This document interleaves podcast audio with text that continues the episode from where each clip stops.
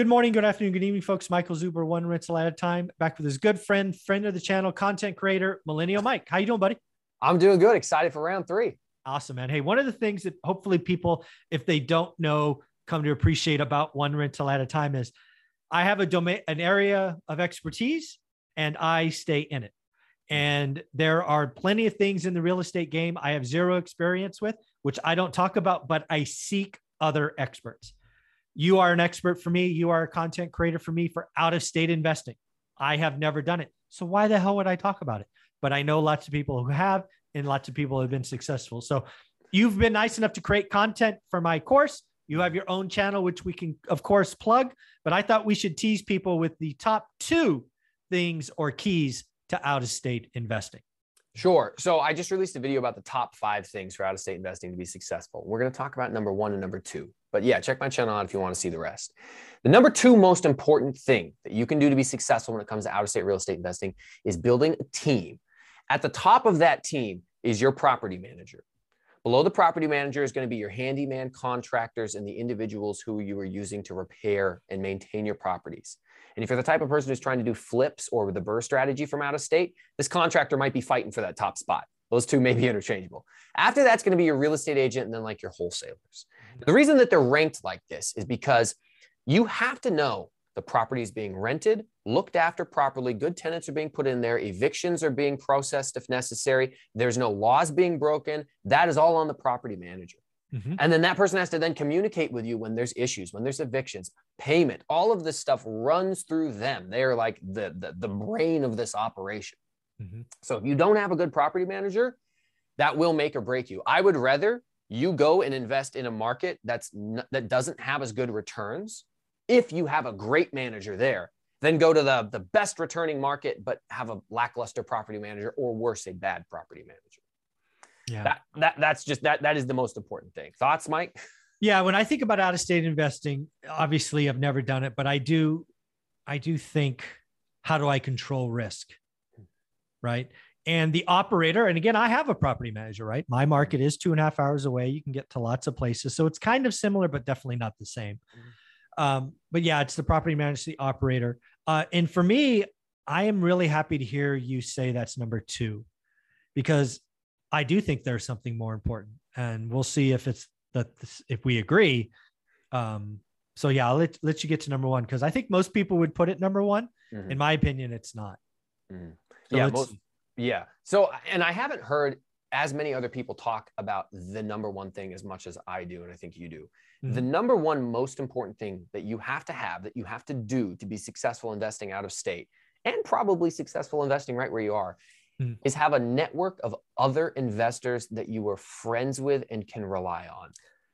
I am so happy you said this. I've said it's been a while since I've had this conversation. One of the things that I say about to out of state investors is is because again, to me, my opinion only could be totally wrong. Most people go out of state because it's cheap, and I've seen plenty of people go broke buying cheap. Mm-hmm. Yes. Most of them fail because they only have number two. I got the property manager. I got mm-hmm. the real estate agent. I got the wholesaler. Mm-hmm. How do you really know? Right. They right. sound good on a phone. Well, lots of salespeople sound good on the phone. To me, the test has always been the following Do you have someone, and you said it, network, that is going to get their ass on a plane to go to your funeral? Mm. I promise you, there's no property manager, at least if they're really they're they're not coming to your funeral, right? They'll send you they right. might send you some flowers right. and you know all card. of that. Yeah, you'll get a card.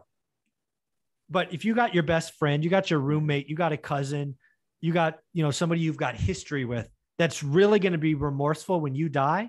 Mm. Now you have boots on the ground because you need someone who is not paid to tell you bad news. Mm. Property managers are paid and they will tell you half truths. Right. And this and that freaking drives me crazy. Sorry. Mm-hmm. So I cannot overstate the importance of the Maskey Finance YouTube channel. My buddy Mark, who took me under his wing, who gives me the keys to every door that I want to have opened. Um, and, and him, me, and our little merry band of investors. If it wasn't for these folks, I would have not seen the success or had the opportunities that I've had. I have found seller financing deals because Mark helped me find them.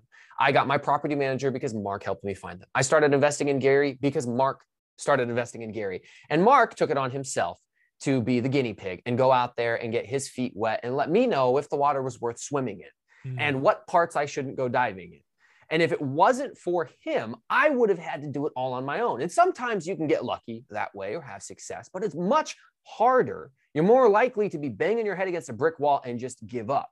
Now, a lot of people say, well, how do I find people to network with out there? How do I meet these people, Mike, in order to, to become friends with them? Well, this is why, as painstaking as it is for anyone over the age of 35 to real, realize they should make an Instagram account. you should make an Instagram account. All right. That's how everyone communicates nowadays. Yeah. It's who you are, it's your pictures, it's your opinions. You got 13,000 followers, Mike. This is how people connect. People don't slide into each other's emails, they slide into your DMs on Instagram. That's mm-hmm. how it's done. So make an Instagram account so you can message people. Mm-hmm. Look up Facebook groups in your local city. Gary, Indiana Real Estate Facebook group. Oh, wow. There's 2,000 people talking about real estate right in the city that I'm interested in. After Facebook, you go to YouTube, Gary, Indiana YouTube videos. Oh, wow. Look, there's some content creator with barely any followers making videos. I bet if I message him, he'll respond. And I do.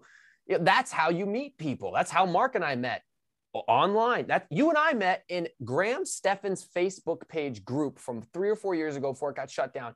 That's how you and I met. I posted Absolutely. a picture of me holding a key, and you were like, "Congrats, man! You want to come on my channel?" I remember. I still remember that picture. Yeah.